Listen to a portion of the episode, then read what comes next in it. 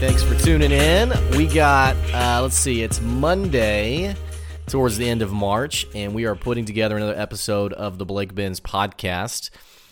This episode marks our 1000th download of our podcast, which is pretty exciting stuff. You know, I, I feel like I kind of just ramble about uh, things that I have found to be true about entrepreneurship, business, life, you know, all of those different things. And uh, apparently, I'm such an extrovert that I decided that on the days that I didn't have too much going on, that I would just uh, talk into a microphone for, you know, half an hour or so. And for whatever reason, we have 1,000 downloads of, of people who've said, you know what, I want to listen to this guy. And so uh, I am grateful. I appreciate it. Thanks so much for your support.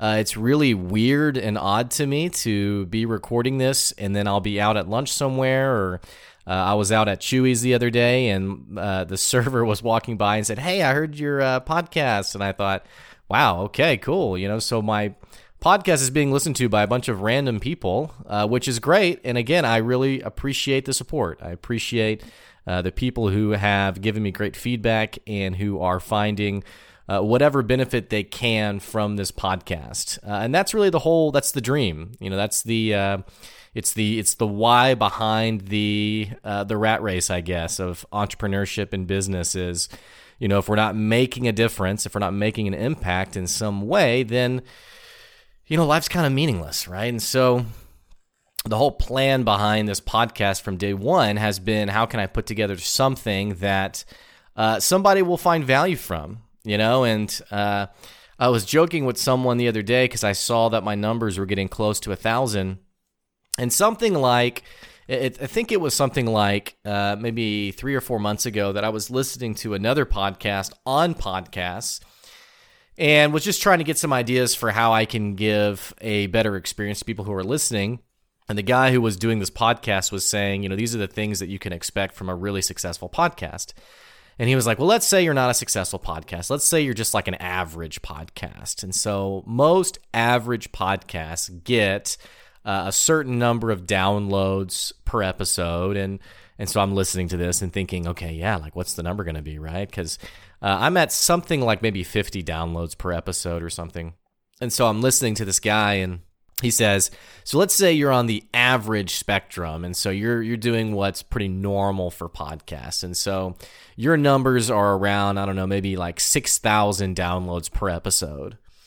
And so I listen to this and I think, "Oh, I'm around 50." But hey, you know, you got to start somewhere and you got to build momentum somewhere. So I am not discouraged at all uh, because you can't see the tears running down my face right now. But uh, I love that I get to produce something that that people are enjoying and that people are listening to. And if this is your first time listening today, uh, we're going to be talking about something that hopefully is relevant to you and uh, that's really kind of my style with this kind of stuff. Anyways, I just try to be really authentic, really practical, and try not to get too in the weeds on business theory or anything like that. And so, having said that, today uh, we're going to be talking about something that I get a lot of questions about, and it's something where you know when you've when you've worked in a field for a certain number of time. Uh, there's a certain vocabulary that becomes really normal to you and it becomes so normal to you because you're using it constantly and then you run into people who you forget and this this sounds really like obnoxious but you forget that they don't know what you know in terms of the vocabulary that you use and so it's not like you're smarter than them or better than them or anything like that it's it's like it's like if you were to work with a group of entrepreneurs for example and you use the expression okay, how do we make this scale? Or let's say you're talking to a bunch of startup founders and you're saying, how do we scale this? Everyone and their mother knows what we mean when we say scale. We're, we're essentially saying we have found a level of success. Now, how do we exponentially grow this thing to be more profitable? a really great analogy for this is I have uh, quite a few friends who have their own woodworking businesses. And so at some point, you would get into the conversation of scale. It's if you're creating these handcrafted, uh, items that you're selling, at some point you're going to hit a revenue ceiling because you can only make a certain number of, you know, wooden tables, for example, per day. So how do I then make more money when the day is not any longer than 24 hours? So that's that's the question of scale. It's how do we multiply our impact? How do we multiply our revenue when we're limited by a certain number of resources? And so if I use that expression of scale around a bunch of like startup owners, they would all know what I mean. If I'm talking to a brand new business owner though, and let's say they've just quit their job, you know, they've they've quit their full-time job and they're going into business for themselves and they're totally they don't know what they're doing. And we get into this conversation and I say, "Okay, well how do you think you'll scale this long term?" They may they might look back at me like I'm a crazy person and it's not because they're they're foolish or naive. It's just because they they haven't been around this this dialogue uh, in the same way that I have, in the sense that I I use this we, we use these these conversational uh, we we use these terms every single day. Well, the one I want to talk about today is culture. And I want to really break down what exactly does it mean to have a high profit culture. And it's it's you know, in my field, when we talk culture, there's really nothing that's more important to the success of someone's business. Uh, that's obviously my own bias. However, what's really ironic is I know I'm I know I'm onto something at least mildly true because I'll be talking about something like this, and then I'll see someone like uh, Gary Vee or or John Maxwell or uh, these people who are Simon Sinek. You know, these people who are they're in the business world as like these these big authoritative figures and they're saying things that I, I know to be true and I believe about my own business. And so I'm I'm like, okay, well, if these guys are saying it, then I must not be crazy. We must be onto something correct here. And something that Gary Vee's been really big on over the last couple of weeks has been culture. And it's funny because it's it's and a lot of this goes back to also how important it is your brand and and what you say about yourself and how do you assert your value as a professional because i think about clients that i've worked with in the past who i would say something and it's interesting I would give a piece of advice, and you'd have one client who would say, Oh my gosh, that's phenomenal. Yes. And then I'd give the same exact piece of advice to someone else, same circumstances, same situation, and they would say, No, I really disagree with that. That's really not correct. And I've, I've been thinking about okay, what what is it that makes one person receptive versus the other? And I think there's conversations of ego. I think there's conversations of you know communication. You know, how do I communicate to this person and then also communicate to this totally different type of person? But I think all of it also falls back on brand and it falls back on your value and what you're asserting to people and that's really a whole different uh, point of conversation that I don't want to get into today, but but maybe my next episode I'll get I'll get into that specifically. But so when we talk about culture, I really feel like there's nothing more important for your business when it comes to scale than this conversation of culture. And culture, we're actually not talking about uh, diversity, although people often go to that mentally. We're not talking about diversity. We're not talking about representation. We are talking essentially about, uh, and I'm trying to think of a really good example or a really good definition for this. Culture is like, um, it's it's it's intangible. It's intangible, but it's also tangible. Like it's something that's very abstract to think about. So it's hard for owners to grab onto this concept, but you know it because you experience it every single day. And effectively, what culture is, it's essentially it's the the attitudes, the beliefs, the perceptions that people have about their work. And so when we say that a company has a really good workplace culture, or we say a company has a really toxic workplace culture, what is then implied are it's it's that the attitudes of the people who work there are very toxic. They're very negative. Or if it's a good workplace culture, it's people who are they're going the extra mile. I mean, they're they're really putting in the hours. I mean, they're really working even beyond maybe their minimum contractual obligations to see the company successful. And the biggest disconnect we see when we, when we have this conversation on culture is that you have a group of people who they grossly misunderstand what culture is and what it does for your business.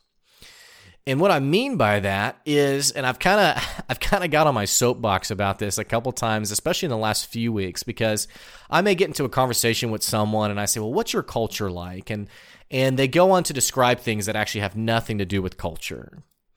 And so, for example, I might say, "Well, I mean, it, man, it, do you have a, a healthy culture?" Well, yeah. I mean, we got we got an Employee of the Month award. Or they might say, well, yeah, we got, I mean, we got Casual Friday, or we got, you know, we got Jeans Friday. And they'll they'll name these really weird, random, kind of off the wall. Uh, it's it's like these, like I see where they're coming from, but like from a professional standpoint, none of these things have anything to do with culture. In fact, you could have a phenomenal, productive, healthy culture and have have have none of those things. You know what I'm saying? You don't you don't need any of those things to have a really great culture. You know, and I, I put out a newsletter this last week and I was talking a little bit about this topic and I snapped a pic uh, or I pulled a pic online of uh, some people who were working while sitting in beanbag chairs.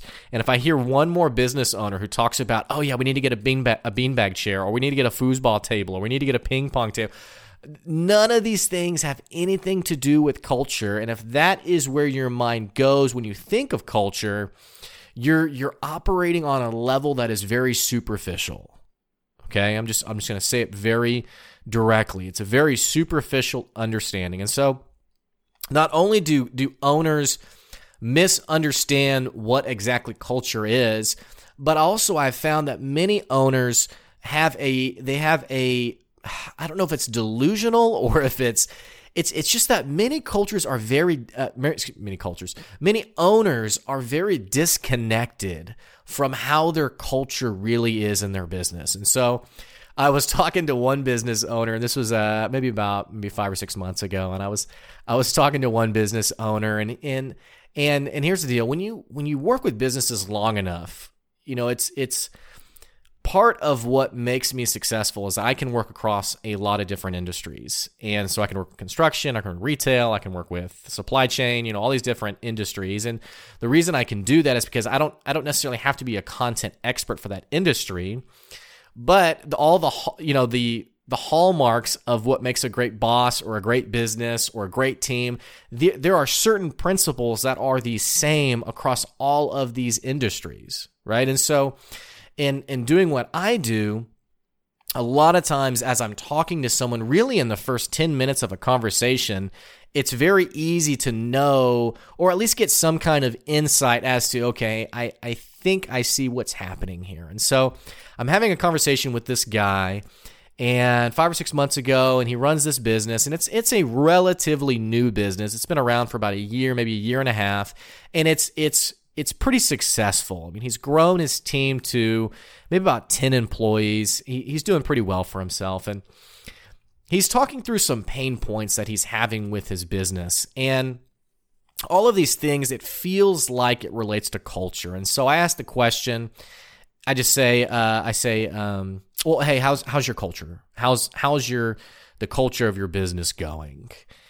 And he's like, oh my gosh, it's phenomenal. Oh yeah, yeah, it's awesome. It's really great culture. Great culture. Uh, really, really great. Uh, we're doing a great job with that. Got that part down.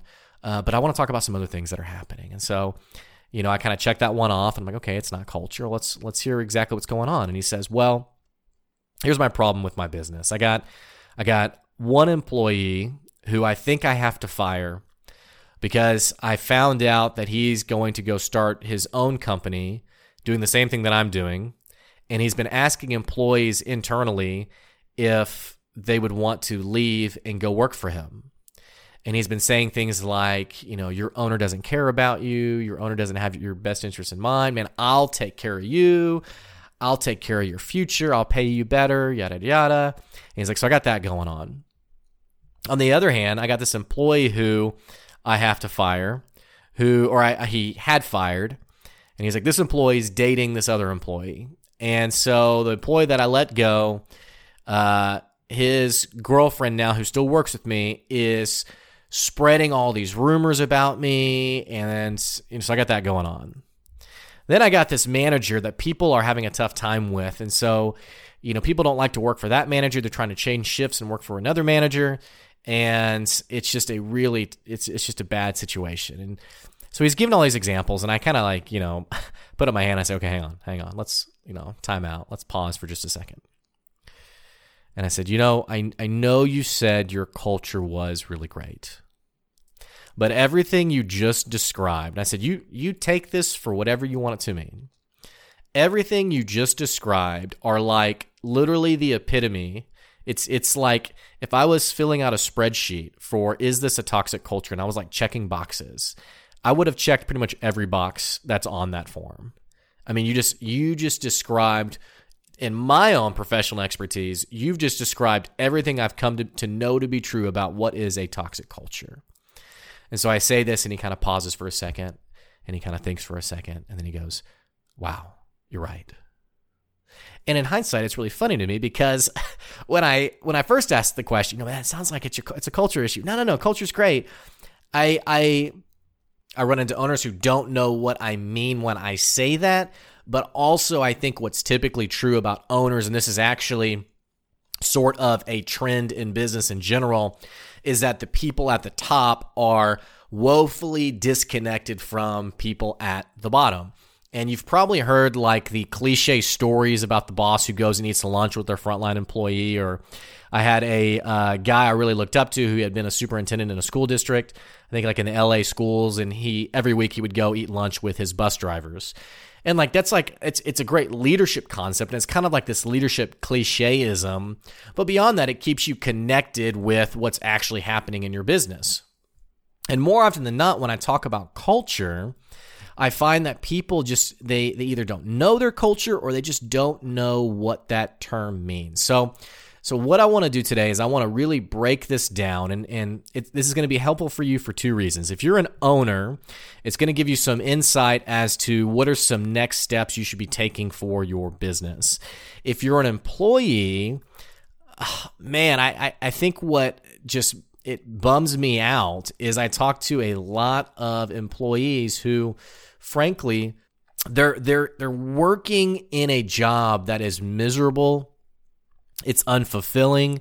And rather than take the step and actually spend their time in a job that they enjoy, they will subject themselves almost like in this like martyrdom approach of well i guess i'll just tough it out for a few few more years and then maybe i'll look for a job somewhere I, i've heard that express that that saying probably 12 times even in the last month alone and and if that's you, if if what I described today, if you're listening, you're like, oh my gosh, that's the company I work for, man. I, I the biggest urge I can give you is that life is so short and it's so precious, and like it, it's it's every every day matters so much that you have to have the sense of your own value to be able to take the step and move on from what other from whatever dramatic dysfunctional company that you're working for.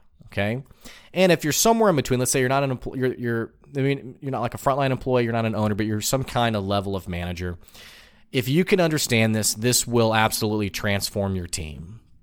And the reason that I say that is because uh, Donnie Smith, CEO of Tyson, long before he was the CEO of Tyson, he was in charge of maybe like refrigeration or retail. I, I don't know what it was. And basically, what happened was he was managing this team of people and he he didn't really know what to do about his team and he just decided you know what we're going to make culture the number one focus for our company or, or for my team excuse me so we're going to be spending time on culture and what essentially happened was his division started to outperform all the other divisions, like like exponentially so.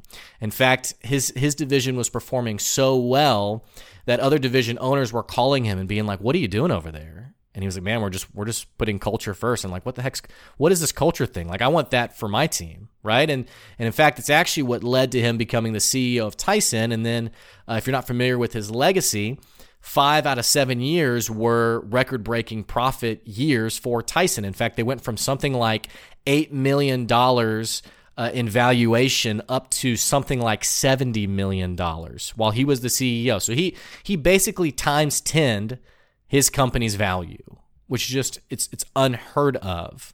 And to this day, he still talks about culture being the number one thing. And so, even if you're not an owner, even if you're not a frontline employee, if you manage people in any form, this will be useful to you.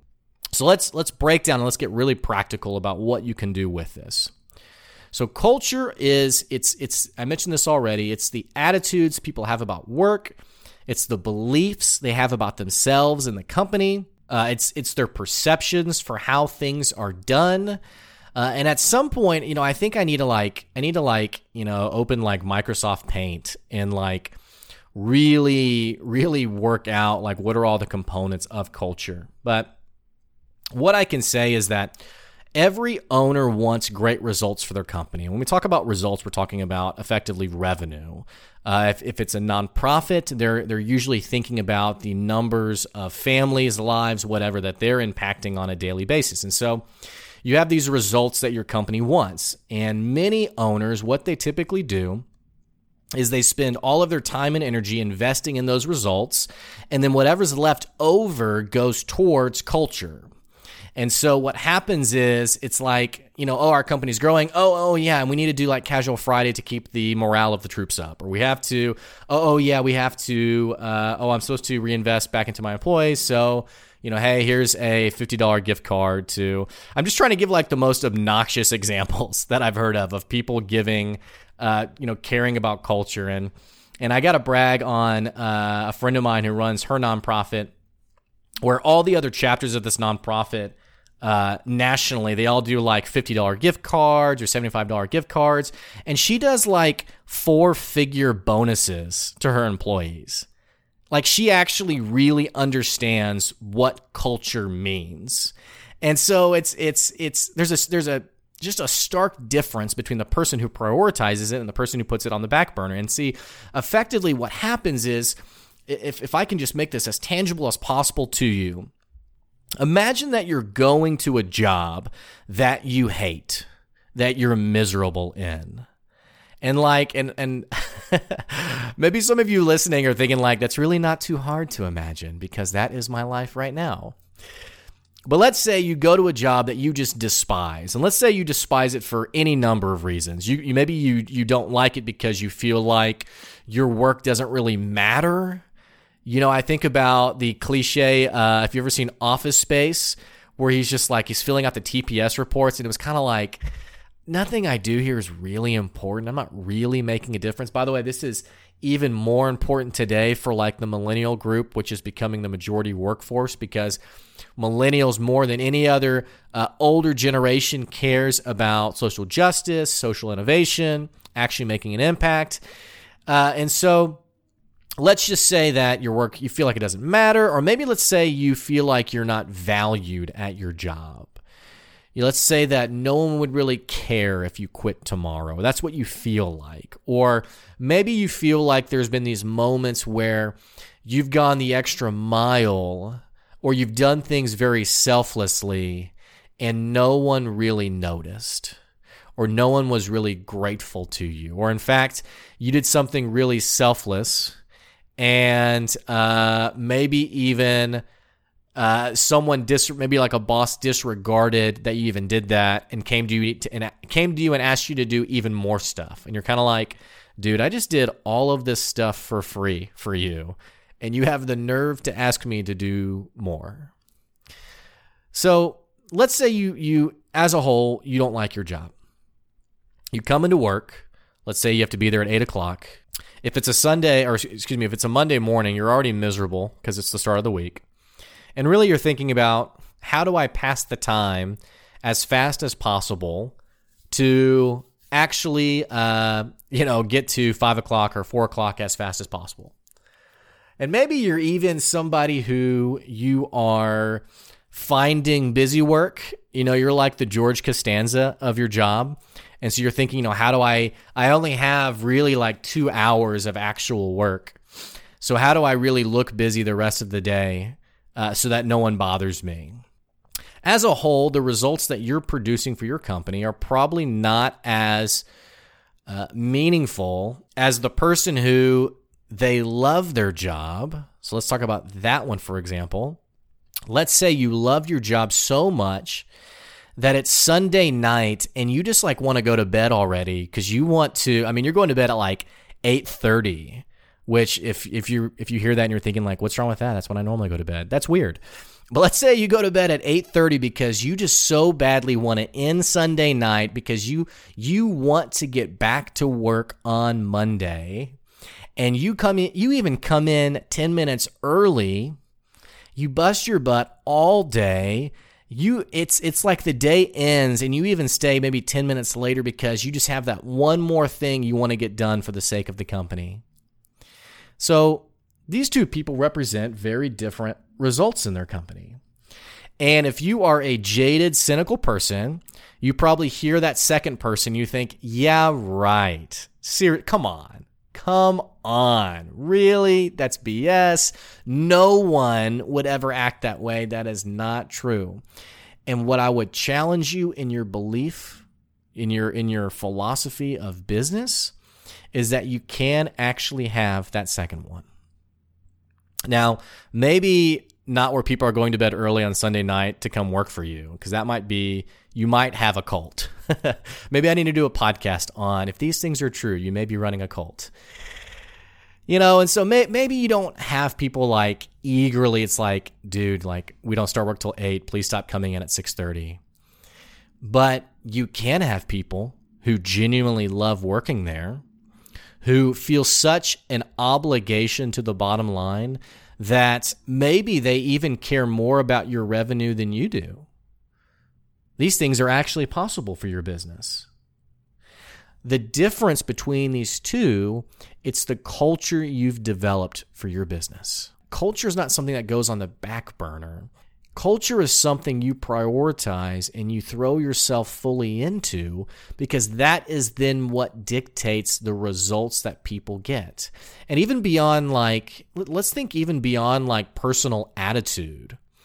If you work in a company where no one trusts each other, how does collaboration happen? If there's politics or drama between people, how do you work together?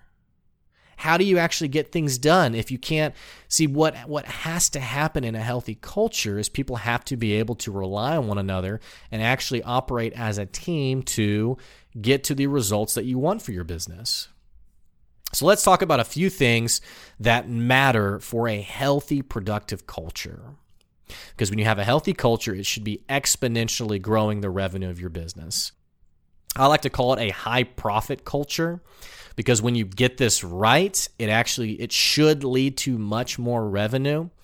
It's the 3 Ps of a high profit culture. So we got the 3 Ps of a high profit culture and the 3 Ps are very simple. It's purpose, it's process, and it's pay. These are the three things that matter for a high profit culture. Purpose, why is my work important? or why does our company exist? Process Am I clear on how to do my job and how we work together? And pay Am I valued for the good work that I do here? And I mean, am I really valued? You ought to be slapped if your perception of valuing your employees, if you have a totally phenomenal employee, if your perception of this person who is bringing in thousands of dollars is to reward them with an Applebee's gift card, you deserve to be slapped because you are not really valuing your people. Now I, I gotta hold myself back here. We're gonna we're gonna talk about that third P here in a minute. Let's start with purpose. Simon Sinek put out a book, uh, maybe it was like four or five years ago, called "Start with Why," and it's it's a great book. You should check it out. The bottom line is is you have to have a company that has a meaningful purpose that people can actually get behind. People care more about the purpose of their company than the boss that they work for which should be relieving to you as a boss because with all of your dysfunction, you know, with all of the ways that maybe you're missing the mark in terms of management, people are, are more willing to give you grace for being a bad boss than they are to forgive a company for having an ambiguous vision, for having a purpose that makes no sense, for having one of those really obnoxious purpose statements that that uh, uh, you know it's like a, a page long essay. You know, I remember I was talking. I was working with one company last year, and I, we were, we got on the subject of purpose, and someone goes, "Oh yeah, we we we have an awesome mission statement." And I go, "Oh really? Well, well what is it?" And they all kind of looked at each other, and they tried to. It was like it was like this chorus of let's let's piece together words that we know and oh yeah i remember that part. And no one really even knew it right? And so it's like eh probably not that important of a mission statement.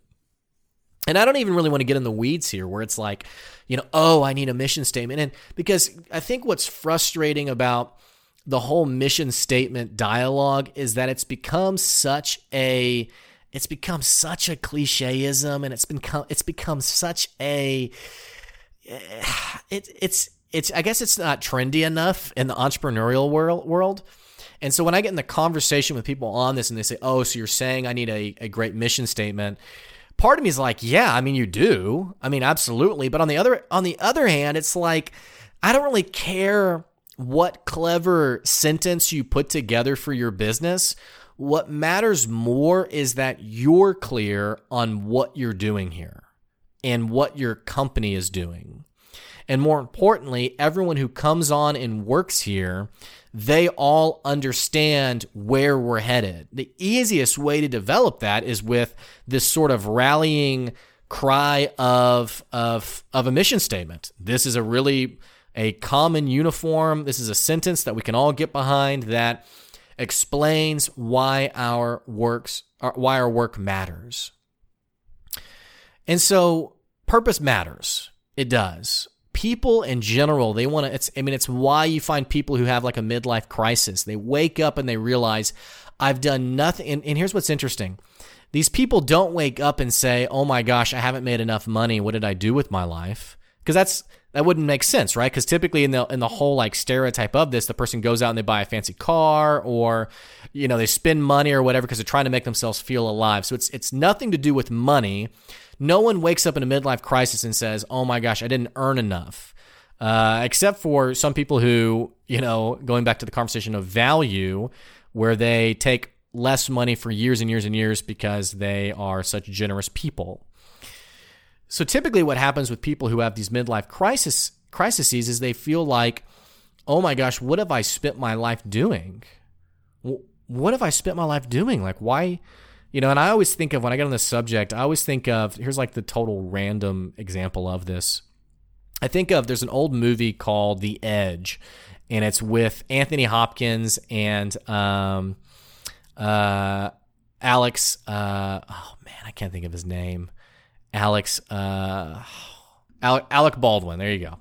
So you have Anthony Hopkins, you have Alec Baldwin, and there's, and I'm just going to spoil the whole movie for you right here. If you've never seen it, it's a great movie, and I'm going to ruin it right here.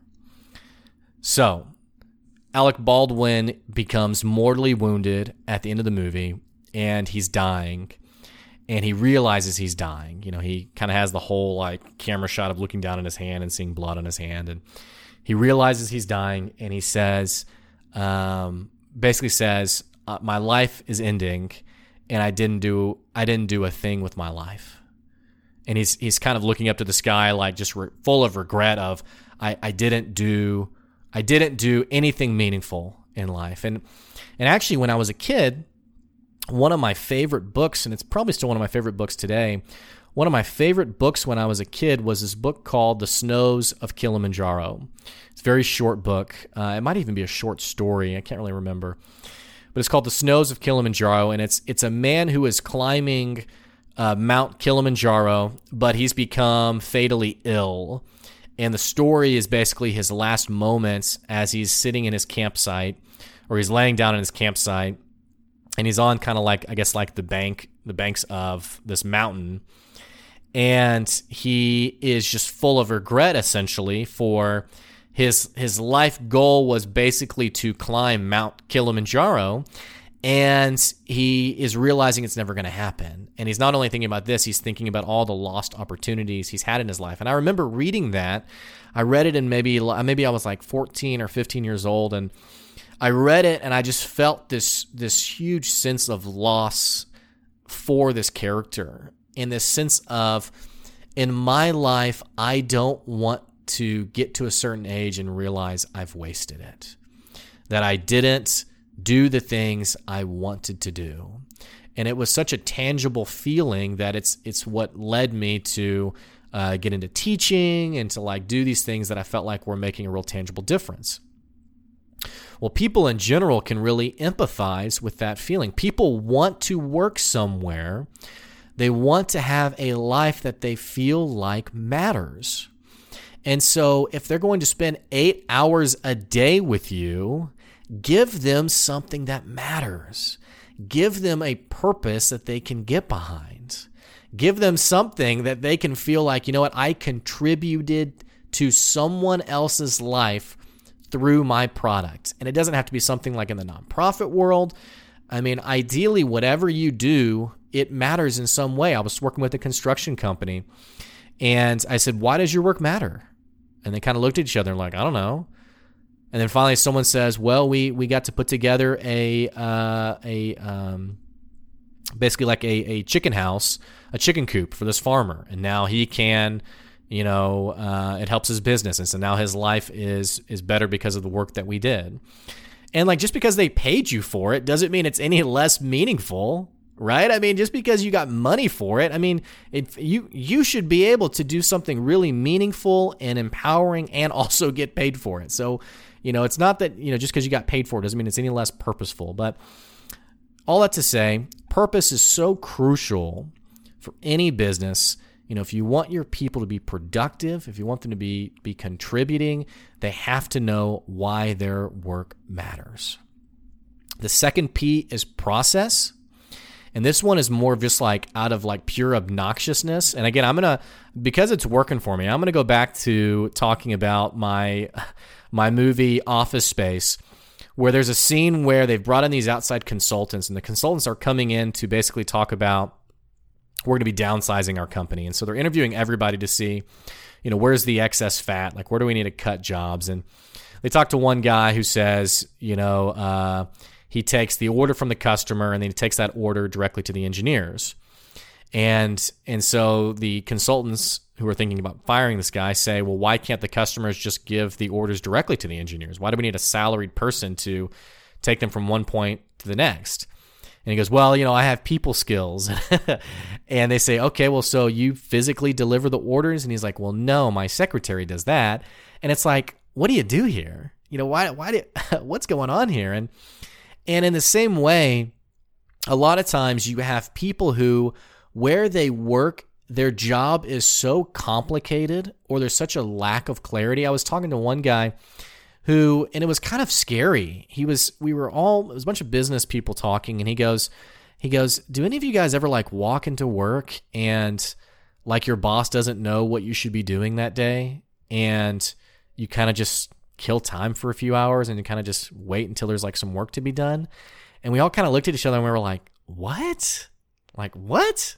No." No, that is not what happens.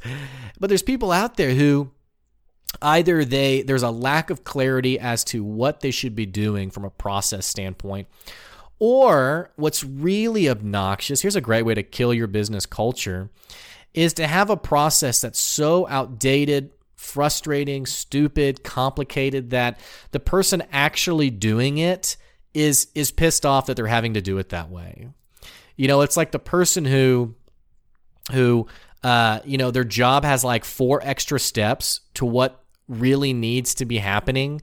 And probably the the epitome of what makes this so angering is when like the boss, the manager says, "Well, that's that's how they, that's how we did it when I was in your shoes," or "Well, that's how we've always done it." And it's like, man, it really doesn't matter how you've always done it. It's dumb. You know, the way that we need to do this, it needs to be simple, it needs to be clear, and it needs to be a very clear and concise process for my work why it matters and and what I'm expected to do every day. And it's also you see this happen too with with employees who get really frustrated and it's when they say something like you've probably heard it before, that's not my job. And assuming we're not talking about like the entitled employee who's just like, you know, doesn't care at all about anyone except for themselves. Sometimes people say that because it's like the employee who gets the job description and this is what physically pains me is the employee I talk to who says, Well, I was hired for this, but really I do this, this, this, this, this, you know, and they have like the slew of things that they do. Where I think about, you know, I, a friend of mine who I worked with, he did marketing, but he was handling all of the CRM uh, client client data files. And so rather than actually doing marketing, the company really needed someone to handle the CRM stuff. And so he was doing that out of like generosity for his company. Well, the problem is he doesn't like that stuff. He likes marketing. And so he needs to be doing marketing, right? And it's it's it's like one owner I talked to about 6 weeks ago who said, "I want to hire someone who will be uh, a great uh, admin assistant and also can be a great salesperson." And it's like, dude, if you want to find a way to run someone out of your business quicker, go ahead and give them those two jobs. People flourish when they know exactly what's expected of them, and there's a very clear cut process for doing that job. So, process is important. Uh, or, you know, and I think process also includes like having the actual resources to do that process when I was a teacher, I remember we got to this really weird trend of we were expected to give out. So basically, let me, let me back up a little bit. When I was a teacher, there was essentially this this deal where we recognized that a lot of our students were missing school a lot, and it's not because kids were just in general like skipping school, um, although that was sometimes the case. A lot of times you'd have you'd have kids who they were like the the the breadwinner for their family, and so they were they were the one who was uh, like I had one student, for example, who would get out of school and then he was go he would go to his job as a chef or as a cook, and he would work that job for till like two or three in the morning. And then sometimes he would miss my class, which was at 7:30 in the morning, and he would he would understandably miss it because he was you know working his rear, trying to provide for his family. And that's actually not too uh, unrealistic in this world that I was teaching in, which was in inner city Houston. Well, so we had this, someone had this idea at some point that was like, what if we, and I'm still like mad thinking about it because uh, I can't even just imagine all the trees we killed in this process. But someone said, here's what we should do if a unit is like two weeks long, and so the kids are going to have like 10 class periods, 10 classes earning everything there's to know about this, whatever this topic is, what if we created, let's, let's make a, uh, it's kind of a worksheet summary for every day, and we created like a, a workbook, or we were, we called them packets. And so like, let's, let's, what if we created a packet for that unit? And so we'd give the kid the packet at the start of the unit so they can work through it and take even take notes uh, with that packet at the start of the unit. And then at the end, if, if they've missed a day, they at least still have the packet and it, it'll help them do better on their test, yada, yada. Well, there's a lot of problems with this idea. First of all, the biggest problem is you're asking a, you know, 14 year old kid to keep track of like a 40 page booklet for two weeks. and so every day was like, all right, get out your packets. And it was like, oh, I lost it. Darn it, whatever. Well, the second thing that was, and then, oh, and then you'd have to go print another one out for the kid. And that's actually where the biggest pain point was when I talk about process. So someone decided this was a great idea, and it was like our team wide initiative. And the thing that was so frustrating about it is we had this copy machine that just simply would not work. It didn't work, and it pissed me off because every morning I would be in there at five in the morning, five thirty in the morning, trying to print these packets off because I have a class you maybe have like 150 students who are all in this class and so you're trying to print you know 150 students worth of this like 30 or 40 page packet and you know the paper's getting jammed or like some pages like the, the, the, ink is is smearing and and you can't reprint it right there because the print job gets sent from your computer that's in your classroom and you know my classroom's on a different floor than the printer. And so you know if something gets messed up you have to go back to your classroom. You have to you know send the print job again. Then you have to come back to the uh, the printer, and then oh, you forgot your you know your employee ID card, so now it's not even going to let you print. So you have to go back and get that, and and so the process was so convoluted and frustrating. And the printer, you'd have some days the printer would just be broken. that I, I think I, I loop like having what I need to actually do my job in that bucket of process. Uh, so I think that's all. All of that is my soapbox on process. And because this podcast is going a little long, let's let's go on to this last one. Let's talk about pay. This is probably the one that is most frustrating for business owners, and it's frustrating for two two reasons really. I talk about I talk to a lot of owners who they want to value their employees in any way possible other than paying them. and it's almost like a game. It's like, oh yeah, how can I man, I really want to value my employees. I was thinking about buying them a cup of coffee. You know, or I want to give them that Applebee's gift card. And it's like you don't really you don't really value your employees. You you really don't value your employees. Costs brings, excuse me, value brings an implicit cost with it. If you value your employees, you should financially value them. It's like the person I talked to who wanted the employee for the 70,000 it was like some job that the industry average is $70,000. And she said, "Blake, who can I find that I'll that'll take $35,000? It'll take half the pay." And it's like, you know, I and and and I, and I get it. Your job there the needs of your business are so complex. And there are so many plates that are spinning that sometimes you feel like you need something and you you're trying to it's like the it's the, it's the shoestring budget. It's like how do I put this together in a way that I get great talent, but it doesn't break the bank to get them. And I, I get that. I totally get that. What I will say though is that that is not sustainable in the long term. And a buddy of mine, he was talking about his future business when he brings on employees. If the industry average is $18, he's going to pay him $20 because he gets it. More often than not, there's there's two things I see in owners who will not pay their employees out of out of a sense of value. There's two reasons I see this happen. The first one is that the the business is so dysfunctional and the owner is making the employee bear the burden for the dysfunction of the business. So, a good example of this would be an owner I talked to who said, I want to bring on a salesperson to get me more sales, but because I am losing money every month, I want to only pay them minimum wage. And it's like you're basically asking someone to have a work just a miserable lifestyle of working for you at minimum wage because your business is so dysfunctional. I mean, let's let's really think about this. Your business is so dysfunctional that you by yourself cannot make it profitable. You offer something that people do not want. That's why you're not profitable and you're going to make someone else suffer the consequences of that.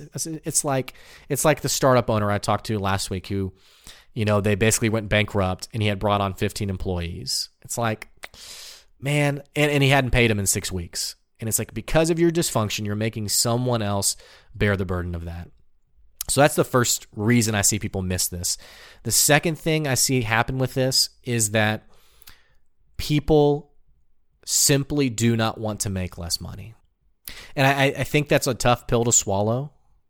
I talked to one guy, and I've mentioned this guy a few times. I talked to one guy who was, uh, I can't remember the, I really can't remember the numbers, but you know, was making several hundred thousand dollars, and well, I could pay them more, but I'd be making this much, and it was like, I like making that much money, you know, and I'm like, oh man, what a bummer, what a bummer, because ironically, they would actually be, if you paid your people well, they would be more productive because they would feel bought in.